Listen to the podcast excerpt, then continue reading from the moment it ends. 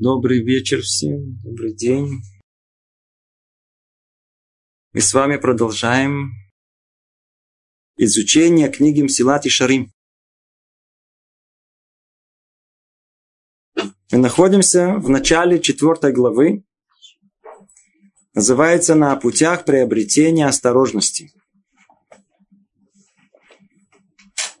Может быть, снова стоит только напомнить, о какой осторожности идет речь. Может быть, кто-то присоединился к нам только сейчас. И каждый из нас инстинктивно понимает о том, что надо быть осторожным в жизни. Иначе что? Иначе мы себе причиним вред. Каждый из нас понимает, что себе вред лучше не причинять. А да, если мы видим, что около нас есть обрыв, то, видимо, не стоит идти по краю обрыва. Можно упасть. То есть мы, может быть, инстинктивно это понимаем. Чего мы не понимаем, что порой некое действие наше могут, может иметь последствия через год, через пять лет, через десять лет. И вот, вот это не совсем понятно. Предупреждает нас Луццато о том, что первое, первая ступенька всему. Первая ступенька восхождения человеку к самой вершине своего личного совершенства – это ступенька осторожности. Ну, мы с вами уже долго занимаемся этой темой. И сейчас мы дошли до пути приобретения осторожности. Более конкретно. Что конкретно необходимо предпринять, чтобы обладать этим качеством осторожности? Более точнее, что заставит нас, что подтолкнет нас к этому? Должна быть какая-то внутренняя сила, которая сработает в нас для того, чтобы нам захотелось действительно быть осторожными в этой жизни, не причинять себе ни боли, не причинять себе вреда, в конечном итоге желая себе только добра. Ну и снова повторим, напрашивается о том, что то, что перед носом, естественно, что никакого зла себе мы не хотим, это так ясно и понятно. А вот что там в будущем, вот, вот с этим проблема есть. Нам не всегда это ясно и понятно, и непонятна связь между сегодняшним действием и следствием его в будущем. Что же нас подтолкнет к тому, чтобы мы могли тем самым разумом, который понимает и сознает будущее, чтобы мы могли и слушаться его. Ведь, как правило, мы слушаемся чего-то другого, желаний семиминутных, которые есть у нас. Но нет голоса разума, который видит и предостерегает нас о будущем. Итак, повторим чуть-чуть о том, о чем мы говорили в прошлый раз. В целом человека приведет к осторожности изучения Торы. Так, много уже об этом говорили. Как известно, Тора приводит к осторожности. Но особенно, то есть это, это в общем, а в частности, содействует в этом размышление о важности служения, являющегося нашей обязанностью, и о глубине ответственности за него. Отсюда и дальше Луццато для того, чтобы объяснить нам, что подтолкнет нас, обращается к нам, скажем, таким дифференциальным подходом. Не все одинаково могут понять, не все одинаково могут найти в себе эти силы. Оказывается, мы все разные. И согласно тому, насколько мы разные, настолько мы сможем добиться этого качества осторожного, качества осторожности. Он разбивает все, все человечество, всех нас на три группы. Одних он называет людей с совершенным разумом. Вторую группу называет тех, которые меньше их. А третье – это все множество народа. То есть, просто люди. Простые люди. Три категории людей. Мы сегодня попробуем разобрать с вами первую категорию. Людей с совершенным разумом. Совершенным разумом. На языке Торы это слышится гораздо более понятнее. Те, кто их знает, этот язык. Шлема да'ат. Шлема да'ат. Уже из самого названия многому можно понять. Шлема да'ат. То есть, есть тут действительно кроется слово совершенство.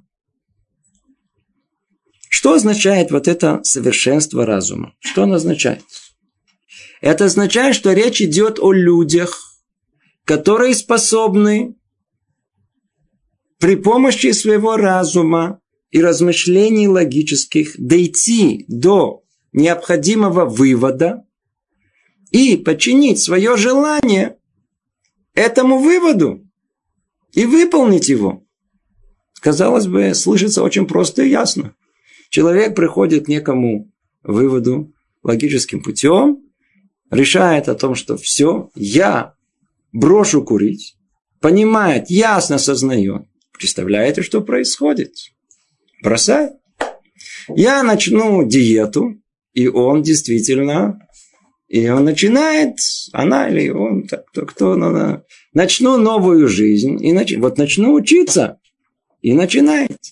То есть, есть люди, у которых, у которых есть возможность, чтобы разум оказался доминантным и способным вести человека и преодолеть его внутренние желания, которые сопротивляются этому разуму. Это то, что кроется за непосредственно за словом шлема да'ат, людей с совершенным разумом. То есть не имеется в виду совершенство разума, да, как многие, этот перевод всегда страдает, ни всяком сомнении. Кто-то подумает о людей с совершенным разумом, как люди с большим ай кью, да, гении какие-то. Вовсе нет. Вовсе нет. Можно, вполне возможно, что гении находятся в третьей группе простых людей. Это, как правило, так, так мы поймем, что это действительно практически так и бывает. Тут речь идет не об этом. Речь идет о человеке, который способен, даже не имея высоких каких-то колоссальных талантов, дойти до сознания того, что разум должен управлять человеком. А их мы называем шлема да'ат. Но только давайте теперь посмотрим еще глубже, что за этим кроется. Для обладателей совершенного разума, снова, чтобы не подумали, что это ай кью, не дай бог, а то, о чем мы как сказали. Для обладателей совершенного разума побуждением станет ясность в том, что совершенство – единственное, что достойно их устремления, и нет ничего иного. И нет большего зла, чем недостаток совершенства и отдаления от него. Ну, давайте тут попробуем прояснить это.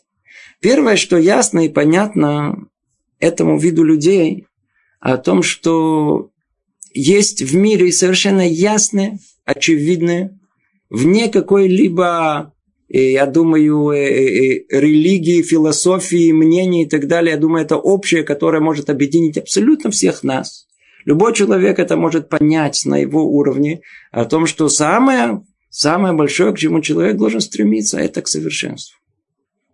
И нет большего, чем совершенство.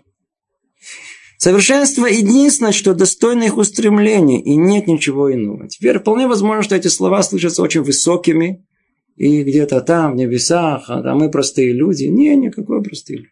Мы, мы, мы, мы в этом находимся постоянно. Постоянно, постоянно. Совершенство, оно, оно, оно во всем. Оно во всем. Оно, вот, давайте только, может быть, еще больше дадим определение, тогда увидим, как это к нам относится. Что значит совершенство? Если мы захотим дать определение, то оно, его можно определить очень-очень простым образом. Если любое нечто достигает цели его творение, то, вне всякого сомнения, оно и достигает совершенства. Вот этот микрофон, он очень хочет достичь цели своего совершенства. Для чего его, его, его, его сотворили? Для чего его сотворили? Чтобы я говорю тут, о, а там слышит. Смотрите, он работает. Значит, что он? Он достиг совершенства. Он точно выполняет цель своего предназначения. Стакан хочет, что из него пили. Хорошо, без проблем, чтобы ничего не разрывало. Не, не, не раз... Телефон, чтобы было слышно. Можно было говорить с человеком. и так далее. Любой предмет вокруг нас хочет добить цели своей судьбы. Человек тоже должен достичь цели своего сотворения. Ну, это уже отдельная тема, для чего и как. Мы много об этом уже говорили. Но факт тому, что, что и, и достижение цели, для чего это появляется в этот мир, это, в принципе, и стоит за тем достижением полного совершенства. И что это включает? И что это включает? Это включает все составные части, собранные вместе, которые, которые отвечают цели творения. Машина должна ехать. Двигатель. Двигатель. Какой двигатель совершенный? Завели. Поехал. Едет. Отлично. Но скажите мне, может быть, он, он, он, машина едет. Очень хорошо. Но единственное, что там стучит чуть-чуть один, какая-то шестеренка, что-то, какой-то поршень стучит. Все нормально, машина едет. И вроде бы двигатель работает, и совершенство достигнуто. Но мы понимаем о том, что все очень хорошо, но только еще мы проедем десять тысяч километров. На этом за все надо радость закончится. Все совершенство исчезнет. Нету двигателя, машина застряла, сгорела, не знаю, двигатель сгорел. Еще что-то произошло, испортилось.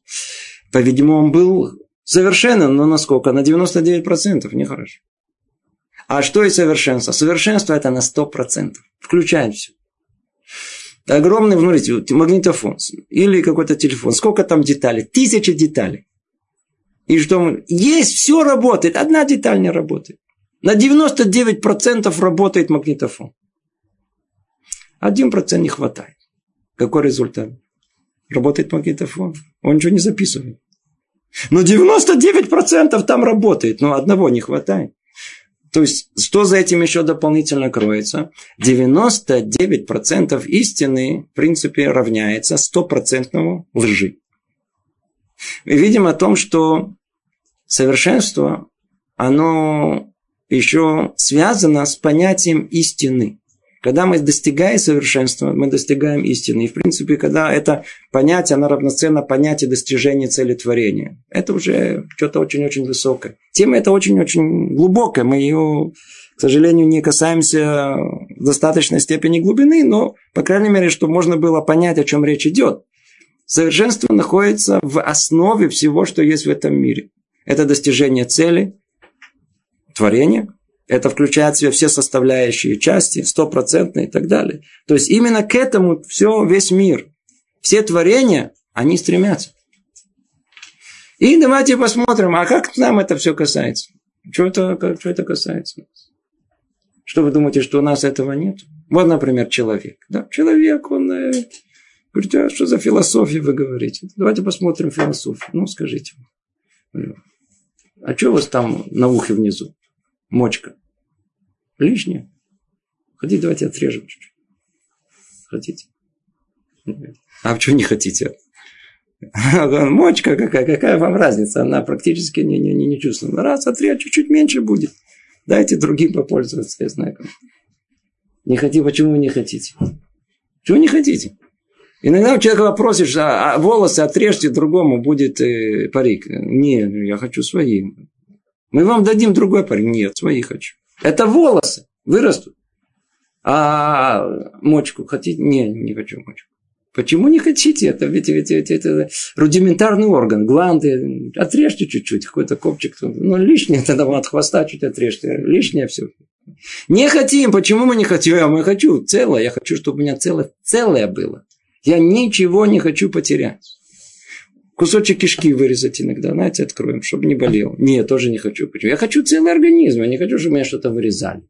То есть, у нас есть застроено built-in внутри стремление к такому, не к целостности, к совершенству. Я не хочу. Теперь, думайте на этом уровне, да на любом уровне. Вы идете, перед вами такая, знаете, такая э, э, цалахат, ну, тарелка с пирожными. И одна такая примятая. Какая вам разница, как она будет в желудке? Почему вам примятую, ну слегка пацан там нажал, почему вам не, не, почему вы не будете есть? Э, она что-то мешает, она несовершенна, то есть она не, не целая. Хочется что есть, что-то хочется есть целое. Почему? Что-то встроено в нас. А девочка, почему девушка? Еще двадцать минут она стояла перед зеркалом. Чего она там стоит? Чего она стоит? Чего не хватает? Ведь она уже все уже накрасила. Все на месте. Все есть. Нет, еще двадцать минут. То она искала совершенство. Ей казалось, что, что вот как она выглядит, она не совсем совершенна. Еще двадцать минут добавят к совершенству.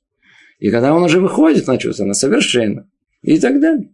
Видели художники иногда? Мы иногда смотрим на художника, ничего не понимаем. Он стоит, стоит, стоит полчаса, стоит против своей картины. Раз какой-то штрих сделал. Чего? Какой штрих? Кому где-то не хватает. Нормальная картина, все похоже. Что ты еще там стоишь, полчаса мучаешься? Подошел, какой-то штрих. Ну, раз, еще какой-то штрих. О, сейчас хорошо.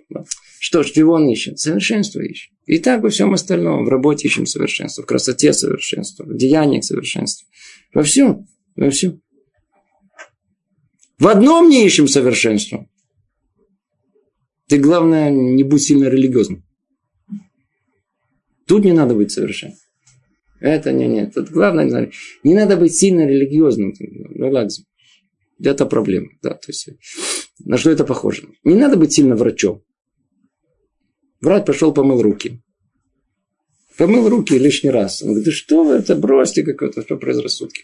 Не надо быть таким сильным врачом. Инженер. Сидел еще полчаса, сделал вычисления синус на косинус, чтобы мост не упал. Он говорит, да брось, не будь таким сильным врачом, этим инженером. Ты не будь чересчур инженером. М? Такое скажем? Не скажем, абсурд. О. А вот сказать, ну не будь чересчур религиозным.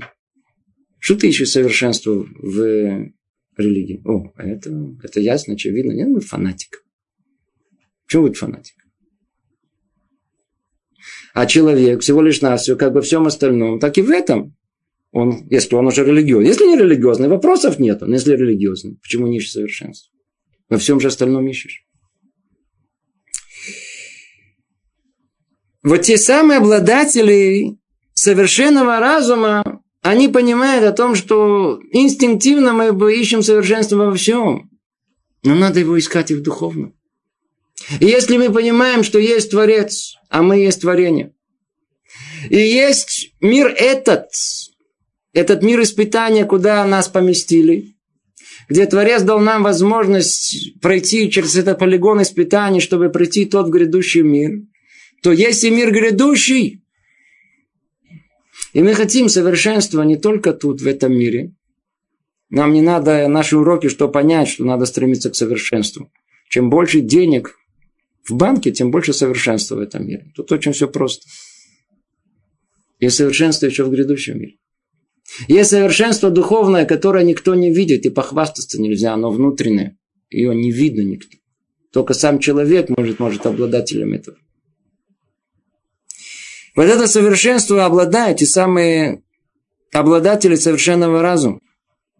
Вот и они, они и понимают о том, что, как тут сказано, для обладателей совершенного разума побуждением станет, побуждением к осторожности станет ясность в том, что совершенство – это единственное, что достойно их устремления, и нет ничего иного. Нет ничего иного. Что в мире есть? Совершенство. Это то, что есть. Это мы инстинктивно к нему стремимся во всем. И мы должны стремиться в этом и в духовном. Только нам это не видно, мы не чувствуем, это не под нашим носом. И нет большего зла, чем недостаток совершенства и одоление от него. А если мы не стремимся к нему, то мы никогда не придем к совершенству духовному. Никогда, никогда. У нас это не... Мы неосторожны. У нас в голову нам это не приходит. Нам полому просто в голову это не приходит. Вот иногда есть такой пример. Человек, например, ему говорят. У него большая сумма денег. Предположим, что у него в кармане большая сумма денег. И ему говорят, смотри, вот той дорогой, смотри, чуть-чуть опасно, там всякие разные бандиты ходят, иди, знаю, ограбят. Да, через какой-то парк не ходи. Ну, теперь он, что он слышит? А, грабят? Он говорит, не, редко, но бывает, знаете, бывает. Он пойдет через парк? М? Он не пойдет. Почему? Он будет человеком осторожным. Иди, знай, на всякий случай. Всякое, всякое может быть. Даже один на тысячу я не хочу. Но когда человеку другому говорят, смотри, не ходи туда, там духовная опасность, там всякие разные, я знаю, вы... видения, которые лучше, чтобы глаза не видели. Говорит, не, ничего страшного, закрою глаза. Может, этого не будет, может быть, все будет нормально, может, все нормально, да. Мы это совершенно не замечаем. То есть, по-видимому, для того, чтобы быть осторожными в области духовной, требуется действительно очень ясное понимание, очень, очень ясную картину, э, э, что есть совершенство. Что есть совершенство. А если этого нет, нет большего зла, чем недостаток совершенства и отдаление от него. Теперь, кто из нас это понимает? Кто из нас это понимает? Кто понимает, он и относится к первой группе. Легко понятно. И когда это станет ясным для них, как и то, что средствами достижения желаемого являются праведные дела и добрые качества, тогда, несомненно, люди, желающие совершенства, не согласятся уже ограничить эти средства или допустить их послабление. Ну, теперь более конкретно, следующий этап. А что более конкретно? И когда это станет ясно для них, о том, что совершенство единственное, к чему надо стремиться, а отсутствие его – это самое большое зло. А, ну а средства какие? Мы уже вспомним еще раз, о чем мы говорили все время. Какие средства достижения желаемого являются праведные дела и добрые качества. То есть, соблюдение мицвот, гмилут хасадим, то есть, милосердие. И добрые качества, исправления самого себя. Все это человек должен добиться. Он должен работать над собой. Мицву мы не хотим делать, поэтому нужно ее делать. Милосердие нам легко делать, что скажут спасибо. А если не скажут спасибо, то что не надо делать? Мы, мы повелеваем нам ахават хесед, появляет нам э, любить милосердие. О, это уже уровень, уже, это уже тяжело. Сделать хесед, когда попалось нам под руку, это можно. Но требуется от нас любви, любви к, к милосердию. И то же самое добрые качества. То есть, самые э, качества человека, которые в основном, как правило, мы можем найти в себе и хорошие, и плохие. Надо преодолеть качества плохие, чтобы приобрести качества хорошие. И все это для чего? Для того, чтобы добиться совершенства. А понимая, что я еще совершенствую, я тем самым и очень осторожен в этой жизни.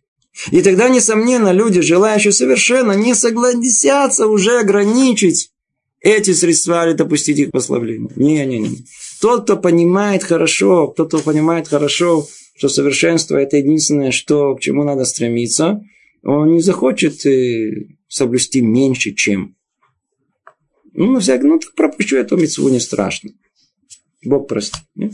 И не прощает. И этой мицвы будет меньше. Там ведь без мочки будем ходить. В этом мире не хотим ничего. Ни пальчика, ни волосинки, ни ногтя, ни мочки. Ничего не хотим. Даже очки мои. Другому не дам. А в том мире. Как описывают тот мир? Описывают очень просто. Человек сделал мицву без каваны. Что он породил? Без намерения. Что он порождает? Он порождает некую духовную субстанцию. Без головы.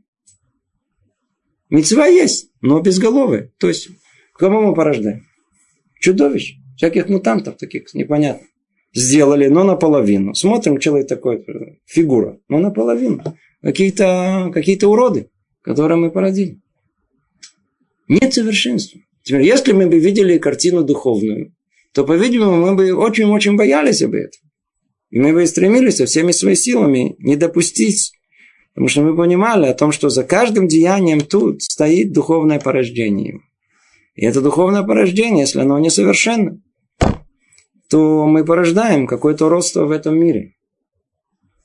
А нам это бы явно не захотелось. Я, нам явно это не хочется. Ну, поэтому для этого надо быть осторожным. О, осознание этого, оно и приведет нас к осторожности. И еще раз продолжим только. Ибо ясно им теперь, что если использовать меньше средств, или если те будут слабыми, неиспользуемыми во всю мощь, то истина совершенно не достичь. О, видите, то есть человек, когда он идет к совершенству и осознает и понимает, что это самое основное, к чему надо стремиться, то он не будет довольствоваться слабыми усилиями. Э, ничего страшного, да. Человека у нас, мы, как правило, живем. Смотрите, Я не, я не собираюсь ломиться в первые ряды. Может быть, там в раю хорошо, но что я должен сидеть в первом ряду? Я что, рав, я что, адмор, цадик, праведник? Не, я ничего, мне главное попасть в списки, и там мне в последнюю на галерке тоже я сижусь.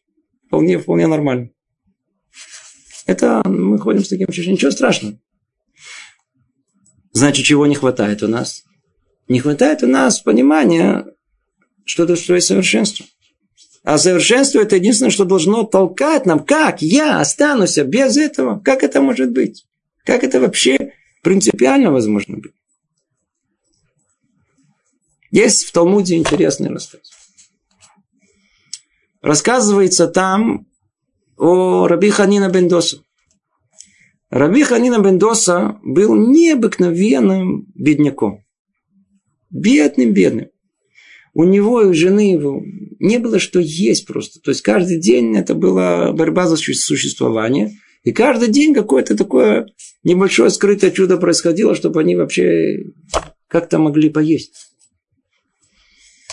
Пока не пришла однажды жена и сказала ему: Ханина, ауви, муж мой, у нас нечего что есть.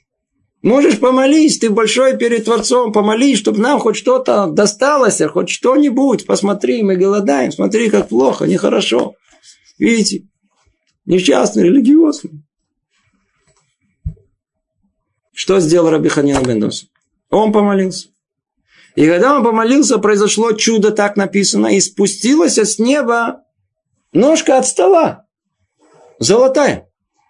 Золотая ножка от стола. Она увидела этого, это должно было, это богатство невероятное, должно было хватить до конца жизни им, им, детям и внукам. Были бы обеспечены едой, минимум, точно. И она посмотрела, было что-то это сказать, насторожилась, что за... Ну, деньги спускаются с неба, она бы поверила, муж ее был... То есть, нам не, вообще не ясно, кто был такой Рабби Ханина бен Доса. Ну, ножка от стола. Она идет спать. И во сне она вдруг видит Ган Эден, видит рай. И там сидят муж и жена, как мы знаем, ведь они единая душа. Они сидят около стола. И у каждого стола есть три ножки. А они сидят около стола на двух ногах. Она проснулась ночью в таком диком ужасе. Будет его и говорит: верни ножку обратно.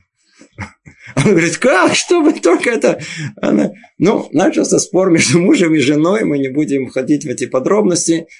Что делает хороший еврей, когда есть спор? Ну, скажите мне. Если есть спор между мужем и женой, что надо делать? Слушать жену.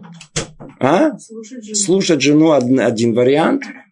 Слушать мужа второй вариант. И третий вариант, тот самый, который основной, надо пойти к раву. Почему? Потому что я тебе сказал, нет, я тебе сказал. Надо, по-видимому, надо выяснить, а что Творец говорит. Иначе, если так долго будете выяснять, сама земля спросит, ну, свое мнение по этому поводу. А это лучше не надо. Туда закапывают. Поэтому лучше спросить рава. И вот она пошла к раву. Кто был рав Рабби Ханина бен Доса? Раби Юда Наси. Кто такой был Раби Юда Наси? Нам, опять же таки, мы говорим это, как бы называем имена, не понимая, кто стоит за этим. Раби Юда Наси, его называли Рэби, по-простому, Рэби, зев. Если у нас кто-то сказано Рэби, мы знаем, о ком одном человеке за всю историю сказано Рэби, и больше ничего не, не говорится. Это Раби Юда Наси. Раби Юда Наси, он тот, кто записал Мишну, то есть устную Тору. Устную Тору нельзя ее записывать. Она у нас, это наш секрет, который нельзя никому разглашать. Он ее записал таким образом, что все равно никто не понимает. В нем сочеталось ум, богатство, власть, мудрость, все в одном человеке до такой степени, что он был самым большим авторитетом своего поколения. И что практически за всю историю еврейства редкие случаи, когда был кто-то один, которого все принимали. И вот она приходит к Раби Юда Наси и рассказывает ему всю эту историю. И говорит, что у них есть спор. и что она не хочет этого золота, а муж говорит, что все-таки чудо произошло, и что все-таки, по-видимому, значит, им это полагается. И спрашивает ее, почему ты не хочешь. Она рассказывает сон и говорит, что она не хочет там, в том мире, находиться, сидеть на столе, где не хватает одной, одной, одной ножки, ножки не хватает. Не хватает одной ножки. Отвечает ей Раби Юда Наси: положись на меня, все нормально, ты можешь принять это, все хорошо. Посек! Отвечает ему жена, она же была женой Рабби Ханина бен Доса. Он говорит: скажи мне, что написано в Торе? Сказано, что человек идет лабейт уламо. Он идет куда? В мир свой. Не сказано, что он идет, лабейт улам, он идет в мир, где все вместе находятся. Как ты можешь пообещать мне, что все нормально будет, и ты мне отдашь какую-то свою часть, отдашь свою ножку, если каждый человек, он находится в своем месте. Там, в грядущем мире, один мудрец, один праведник, от другого ничего не знает. Находится рядом, не видно, не слышно, у каждого как бы свое, находится в своем, своем месте. Лабейт оламо, уходит в свой дом, свое место. Услышав это, Раби Юда Наси говорит: ну, не цахто ты, ты меня победил. Она возвращается, то она возвращается и рассказывает Рабби Ханина бен Доса всю эту историю. Что делает Рабби Ханина бен Доса? Ну, то, что Рав сказал. Рав сказал, значит, есть проблема у нас с этой ножкой. Что надо делать? Вернуть ее. И тут происходит чудо гораздо, гораздо больше, чем чудо первое, которое произошло. Тот факт, что с неба спускается какая-то благо-благо, ну, это мы уже слышали. Но факт, но то, но то, что это забирают назад, такого никогда не было. Это было самое большое чудо. Помолился Рабби Ханина бен Доса, и как это пришло с неба, так в один момент это исчезло. Почему мы рассказываем эту историю? Из этой истории мы видим то самое величие и осознание, понимание, что есть грядущий мир. Там, в грядущем мире, я не хочу, чтобы меня не хватало даже самое маленькое, маленькое, самое-самое простое, самое... Не, не хочу, не хочу, чтобы мне... Я не хочу, чтобы мне не хватало какого-то полного совершенства, которое у меня есть. К этому я иду. Это все, это мое составляющее. Поэтому я буду работать над собой. Поэтому я буду все исполнять точности, как положено, без послабления, как сказано. И не, не, не буду довольствоваться меньше, чем, чем, чем э, э, во всю мощь.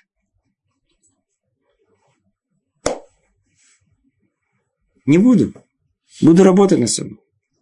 На каком уровне это находится? А ну, еще расскажу вам еще одну историю.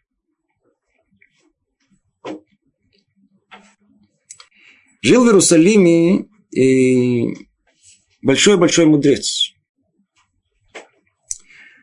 И Рав Дискин, Рав Дискин. Рассказывает о нем невероятные истории. Он был человеком абсолютно гениальным. Теперь одна из его сторон гениальности состояла в том, что он одним взглядом мог пересчитать все, что есть вокруг него. То есть он шел, и однажды видели... И видели стадо овец. И он один раз посмотрел и сказал, что там восемьдесят две овцы. Пересчитали, там оказалось восемьдесят две овцы. Но это самое малое, что о нем рассказывает. Однажды он был с учениками, и он сказал, сколько есть листьев на деревьях. Теперь явно все, так сказать, поднимают брови. Говорят, что значит сколько листьев? Кто может сказать, сколько листьев на деревьях? Кто-то может посчитать. Это вообще невероятно. Посчитать мейлы, скажите, а можно, как можно проверить? Я тоже могу сказать, сколько есть листьев на дереве. Вы тоже. Ну, теперь вся проблема, как, как посчитать.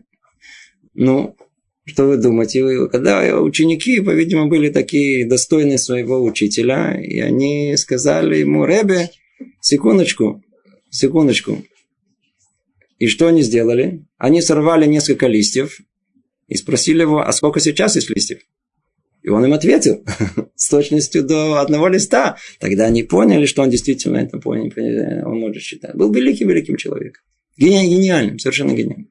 Но настолько, насколько была его гениальность, не меньше была его и праведность, известная по всему Иерусалиму. И вот рассказывают о днем, как однажды к ним в дом кто-то постучался, и, знаете, с такой постучался, раскрыл дверь и кричит: «Сефер Тора, свиток Торы сгорел!» Был пожар, и книга Торы, свиток Торы сгорел.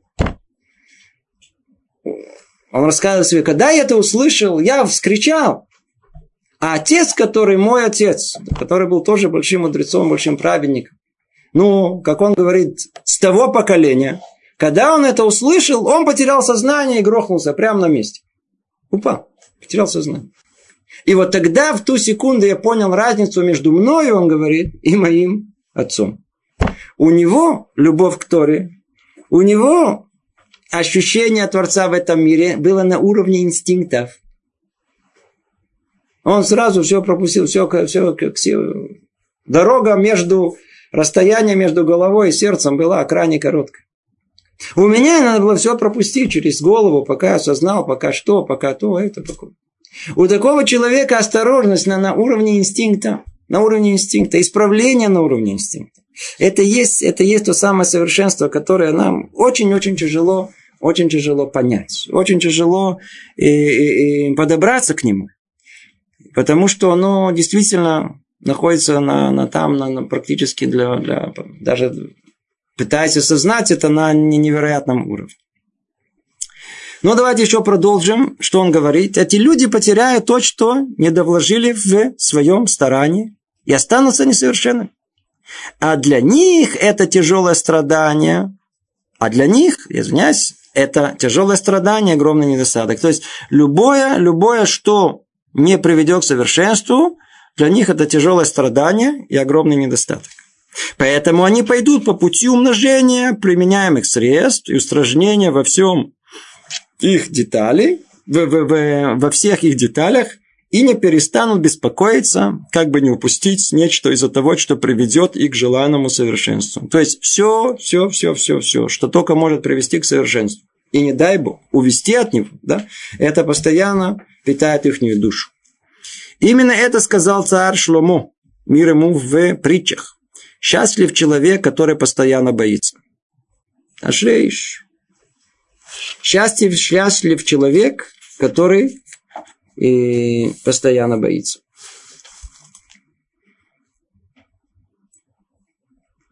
И объяснили мудрецы, благословенная их память, это написано в словах Торах. Да, то есть, и, а, мы с вами и, и, и учим из этого, что человек должен... Тот самая третья группа, та самая первая группа, да, людей, о которых мы говорим, это группа людей, которые осознают о том, что совершенство – это... та цель, для которой они появились в этот мир. И все то, что отдаляет от этих целей, совершенно неприемлемо. И это то счастье, счастье, в котором они находятся. То есть, наше счастье, как мы понимаем счастье, и счастье, как они понимают, по-видимому, это две разные вещи. Счастлив человек, который постоянно боится. Это в нескольких словах, по-видимому, объяснение того, что тут написано. О том, что первая группа – это группа, стремящаяся к совершенству. Только добавляет Луццато, есть тут еще один, еще один абзац. Давайте успеем его разобрать. Высшим достижением здесь мы называем боязнь греха. О, сейчас он входит еще в более глубокое понимание, что такое, что такое шлема да'ат, что такое те люди, которые... и обладатели совершенного разума. Что это такое шлема да'ат?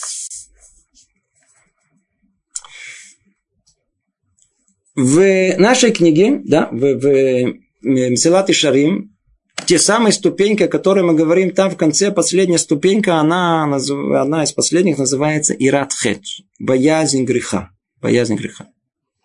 Это одна из достойнейших ступеней. Тот, кто достиг ее, постоянно боится и переживает, как бы не нашлось у него даже следа греха, препятствующего достижению совершенства, к которому он обязан стремиться. Это высочайший уровень. Да, я снова, я только очень прошу, сделаю такое посередине замечание о том, что все слова, которые тут, тут сейчас говорю, они могут привести человека к депрессии. Поэтому я очень прошу вас э, отнестись э, к этому более спокойно, чтобы никто не пострадал. Это первое. Второе, ну, мы, мы в конце через два занятия поймем о том, что в наше время практически все, включая всех праведников, это не, не, не наш уровень практически, не наш уровень, поэтому не надо бояться. Вверх надо к этому стремиться, да. И тот, кто способен, имеет душевные силы к этому, естественно, да. Но только не пугаться, что если он не таков, то он уже никто и ничего, и ничего не стоит, и ни, ни о ком говорить. Вовсе нет. Надо быть просто очень знать, э, э, э, зная весь путь, надо размерять свои силы и знать, где сам человек находится, чтобы, не дай Бог, когда он видит, что расстояние так далеко, чтобы он не пришел в то самое э, уныние и нежелание продвигаться дальше. Он приводит пример боязни греха. Во-первых, что за боязнь греха? Да. Что за боязнь греха? Что такое грех? Грех, грех на иврите это э, хет, хет, хет, хет. И хет это, понимая это слово, это глубина понимания этого, корень от слова ляхти, промахнуться. Да. То есть одно из чудес нашего языка о том, что у нас есть точное понимание слова. Три буквы, они точно выражают суть происходящего.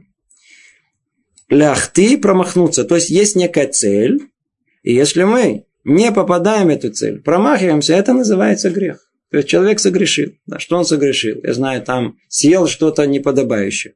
Он промахнулся. Цель его была какая? Сохранить себя в чистоте, свое тело и свою душу. А что он сделал? Промахнулся. Это называется хет. Теперь таких хетаим, маленьких, их может быть сколько угодно. Сколько угодно. Э, огромно, не, сколько угодно можно сделать прегрешение в этом мире. Единственное, что надо понять, и тут очень есть интересная маленькая деталь. Чем отличается известное нам выражение богобоязненность от вот этого, или боязнь неба, как его мы называем, ират шамаим, есть такое слово, наверняка слышали, ират шамаим. Мы боимся неба, или по-русски богобоязненность. От ират хет, от э, боязни греха. Есть разница? Есть огромная разница. Да, просто понимая это, поймем глубже, что имеется в виду. И в Талмуде рассказывается очень интересная история про Рав Зейра. Раби Зейра, один из величайших амораим, у него, он был из величайших праведников и мудрецов. В его по соседству жило два жулика, два, два вора. Да, два вора. Они, как правило, то есть каждый имеет свою работу. Они по профессии были воры, воровали. Теперь, когда Рабби Зейра умер, то они сделали чуву. Они тут же прекратили воровать. Спросили их, обожите, если вы до такой степени богобоязненны, то почему вы воровали? На что они ответили? Что хорошо быть около праведника. Они даже себе место сняли, свое место поближе к праведнику, потому что, как нам известно, выражение тоже из наших мудрецов, что кто с кем поведешься, от того и наберешься. Да, это не наше выражение, но, но близко к этому, о том, что если около праведника что-то праведное, а около людей грешных наберешься всего нехорошего. Они поближе к праведнику. И его заслуги, его праведности охраняли их, так они считали. И действительно, столько времени, сколько Рабби Зейра жил, их ни, ни разу не споймали. И они поняли о том, что если, если сейчас он умер, все, их защита закончилась, теперь их сейчас поймают, и они сделали чуву, раскаялись, что можно, вернули, перестали, пошли на работу. Что мы видим? Что у них было? У них была боязнь неба. Ират шамай. Они чего-то боялись, это явно это люди, это, они боялись, у них была боязнь неба, боязнь Бога, Бога боялись, не дай Бог, что это там, то вдруг это, праведник должен защищать и так далее. Но чего не было? Не было боязни самого греха, самого греха. Да. Как курьез, расскажу вам историю совершенно невероятную. Несколько лет назад в Бней-Браке в субботу нашли в одном подъезде труп. Я извиняюсь, что такие рассказывают такое. Нашли человека неживого, неживого. И, и когда стали выяснять, выяснили о том, что речь идет о одном бандите. Мамаш, бандит, взломщик квартир, неживой. И не было понятно, кто и что и как, и никогда, по-видимому, не смогли бы обнаружить, это, э, кто, кто его убил, если бы сам убийца бы не пошел в полицию признаться. Кто его убил? Его друг, напарник, с которым вместе ходил на дело. Теперь, когда спросили, за что он его убил, он сказал так. Он говорит, я не терплю, когда грабят в субботу. То есть у него было, он человек богобоязненный, он, он, он, он не любил. Богобоязненный он был до такой степени, что и в субботу, в субботу, в священную субботу, нельзя грабить. И я его, я, я его несколько раз предупредил. И он меня не слышит. И я его проверил, его, и он пошел грабить это самое, я его прикончил, прежде чем кого-то грабил в субботу. То есть мы понимаем о том, что там боязнь неба, по-видимому, отчасти была. Боязнь греха, не убей, по-видимому, совершенно отсутствовала. Да. Там же недалеко в Порто-Эскасе известно своими бандами. Известна тоже история о том, что они на большое дело они пошли после того, как они после молитвы Йом-Кипура, да, то есть хорошо там посовещались вне, вне синагоги, сказали тилим и пошли на дело. То есть, что мы видим? А, а, а, а, две разные вещи есть. Человек может такой ходить как бы с боязнью сверху, да, вроде такой с кипой называется, а боязнь греха нету. Это, кстати, отвечает на многие вопросы. А, датишники проворовались, а мы вас знаем, все такие. Это... Как может быть такой религиозный человек и так себя ведет? Кипа на голове есть, то есть, что это есть у него? У него есть общая боязнь неба есть, а вот боязнь греха нету. Боязнь того, как он может осквернить имя Творца своим поведением, нету. К сожалению, нет. Это разница между ират хет и ират шамаим. Так вот, ират хет это что-то специфичное. Это что-то единичное, это что-то небольшая деталь. У этих людей, то есть у большинства из нас, мы кто в основном? Мы люди богобоязненные, мы боимся неба. Какого? Абстрактного неба такого. На всякий случай, мы боимся. А то, что касается конкретного нарушения, о, не хватает нам этого. Не хватает. Мы не чувствуем, что мы что-то нарушаем, что кто-то... Нету этого, нет боязни греха. И действительно, боязнь греха – это очень высокий уровень. Это невероятный уровень. Снова прочтем. Высшим достижением, здесь мы называем боязнь греха. Это одно из достойнейших ступеней. Тот, кто достиг ее, достиг ее, постоянно боится и переживает. Как бы не нашлось у него даже следа греха, препятствующего достижению совершенства, к которому он обязан стремиться. И об этом образно сказали наши мудрецы, учат, что там, в будущем мире, каждый обжигается, глядя на шатер другого, на друга своего. Теперь, что это за выражение? Очень интересно.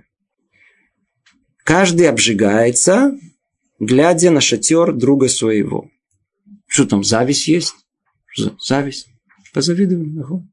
То есть, там, в грядущем мире, там люди завидуют друг другу. На это тут же отвечает Луццато, чтобы не так мы не подумали. Это не зависть, которая может быть только у неразумных. Как будет с Божьей помощью объяснено далее. А это значит, что человек в том мире увидит в себе недостаток совершенства. Такого совершенства, которого он тоже мог бы достичь, как достиг его другой. Ну, переведем это на простой русский язык. Это называется, как мы называем по-русски, кусать себе локти. Кусать себе локти. То есть тогда, когда человек что-то уже сделал, и уже ничего нельзя изменить. И мы знаем о том, что все можно изменить где? В этом мире, а в грядущем мире уже ничего нельзя поменять. Ничего в грядущем мире нельзя поменять. Поэтому, когда мы приходим к грядущему миру, ай-яй-яй-яй-яй-яй, что там приходится? Уже кусать локти. И тогда, когда человек вдруг видит о том, что он не достиг совершенства, ждет его, ждет его. Не потому, что он завидует, что, что его друг достиг совершенства. Это мы сейчас, это вторая группа людей. А он его ждет, почему он не достиг совершенства. Ведь я-то мог. И здесь, когда нам покажут всю жизнь назад, прокрутят все заново. Ай, как захочется. Ай, тут мог бы сделать. И тут, а, чуть, тут поленился. А, тут пропустил. Тут не то. Тут не до конца. Тут не это. Тут не... Это и есть наказание в том грядущем мире. То самое сожаление. То самое сожаление о том, что я бы мог бы и не сделал бы. О, вот это и самое большое, самое большое наказание, которое нас, к сожалению, ждет там. То есть, это не зависть, которая может быть только у неразумных. А что это? Это, это значит, что человек в том мире увидит в себе недостаток совершенства. Такого совершенства, какого он тоже мог бы достичь, как достиг его другой. Понимая все это, человек с совершенным разумом, безусловно, не при, применит быть осторожным в своих поступках. О, то есть, что мы видим? Видим, что человек, который, который вышел на этот уровень, уровень э, боязни греха, уровень боязни греха, уровень боязни греха, он никогда не сможет э, э, сделать, э, нарушить что-либо, совершив это грех. Тогда он будет тем самым человеком осторожным. Осторожным во всем. Осторожным во всем. В каждом своем деянии. В каждом своем деянии. Кому хочется обжигаться там, в том мире. А человек, обладающий таким пониманием, он не хочет обжигаться в том мире. Скажу вам еще одну историю. И... Рассказывают, как однажды пришли к Хафец Хаиму и спросили ему вопрос. Это очень знаменитый вопрос. Где лучше жить? В каком городе? В городе или в каком месте? В месте, где есть один праведник, но все остальные грешники. Или в месте, где все такие бейнани, середнячки. Ну, как бы мы бы решили? Интересный вопрос. Да. Куда пойти? Это, кстати, вопрос практический. Мы зачастую сталкиваемся с таким вопросом, когда мы ищем место, где нам выбрать, где надо жить, то, по-видимому, нам нужно решить этот вопрос. Нужно ли выбрать место, где в основном люди живут такие, ну, такие, не туда, сильно, что называется, не сильно религиозные, то есть не ломятся в первые ряды, особенно там не, не, не, не, не надо быть сильно религиозным. Или в том месте, где, может быть, там люди живут вообще далекие от всего, но есть там праведник. То есть, здесь мы видим, что чуть-чуть за и против. Что ответил им Хафец Хаим? В какое место надо идти жить? В то место, где есть праведник и все остальные люди-негодники. Нам, на первый взгляд, мы бы дали бы другой ответ. Ай, там есть много негодников. Ай, много негодников есть. Что нам нужно? Нужно от них уберегаться, надо уйти от них. Да, лучше. Это, о, о. Почему же все-таки мы должны... Почему же мы все-таки должны жить в том месте, где есть один праведник, а все остальные негодники? Ответ он, я надеюсь, каждый из вас уже ясно понимает. Потому что если нет примера, нет эталона, нет понимания, что есть совершенство, и мы никогда никуда не сможем стремиться. Нет ничего. Нам нужен эталон, надо, надо знать, на кого, на кого равняться, кто, кто, каким человек может быть. Легко говорить, тут надо живого человека увидеть. Какой он? Когда мы видим действительно человека, который ведет себя правильно, праведного человека, то у нас все совершенно по-другому. Все воспринимается по-другому. Это то, что должно быть. Это то, что должно быть. Это тоже то, это то, что сказано. Это, э, э, ират хет. И только еще, может быть, добавим маленькую деталь о том, что не имеется тут в виду, снова это зависть. Тема зависти вообще у нас будет разобрана Зрат Ашем через, через определенное количество занятий очень подробно. Но только тут скажем, несмотря на то, что тут слышится, как будто говорится о зависти, но вы знаете, что есть две, две вида зависти. Да? Есть зависть, как его по-русски говорят в народе. белая и какая и, и черная, то есть чем они отличаются? Черная, почему у тебя есть, да? А белая, почему у меня нет? Это две, две разные принципиальные, э, два разных подхода к жизни. Да, и тут, естественно, что э, э, зависть, она, хотя на первый взгляд, она кажется, что человек, э, праведник, а в том грядущем мире, он обжигается от шатра своего ближнего э, из-за того, что он завидует, но только зависть, которая там есть, это не зависть вовсе. Это не зависть черная, да, если можно говорить белая, и даже в этой степени это не, вряд ли можно сказать, что, что она даже не белая, она прозрачная. Это всего лишь общее понимание, сознание того, что нужно искать совершенство. И любое, что оттолкнет его от этого совершенства, неприемлемо для него. Ну, и заодно хотим напомнить о том, что наше занятие, оно... Эм, мы с вами вышли на новый уровень на наших уроках. У нас есть возможность спрашивать вопросы и ответы. Лучше всего их задавать заранее. Там мы, как правило, будем, если будут вопросы после занятий, то мы начнем следующее занятие с этих вопросов и ответов. И если это будет в процессе наших занятий, то если они будут релевантны, то мы тоже будем отвечать.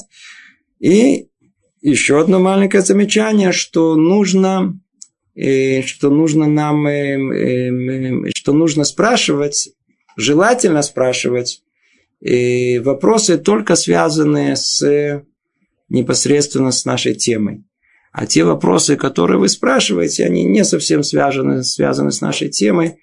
Поэтому мы, чтобы не уходить далеко, мы, к сожалению, не можем это, это делать. Эти вопросы можно спрашивать другими способами, да, через сайт эл ди о точка ру, но не в рамках наших занятий.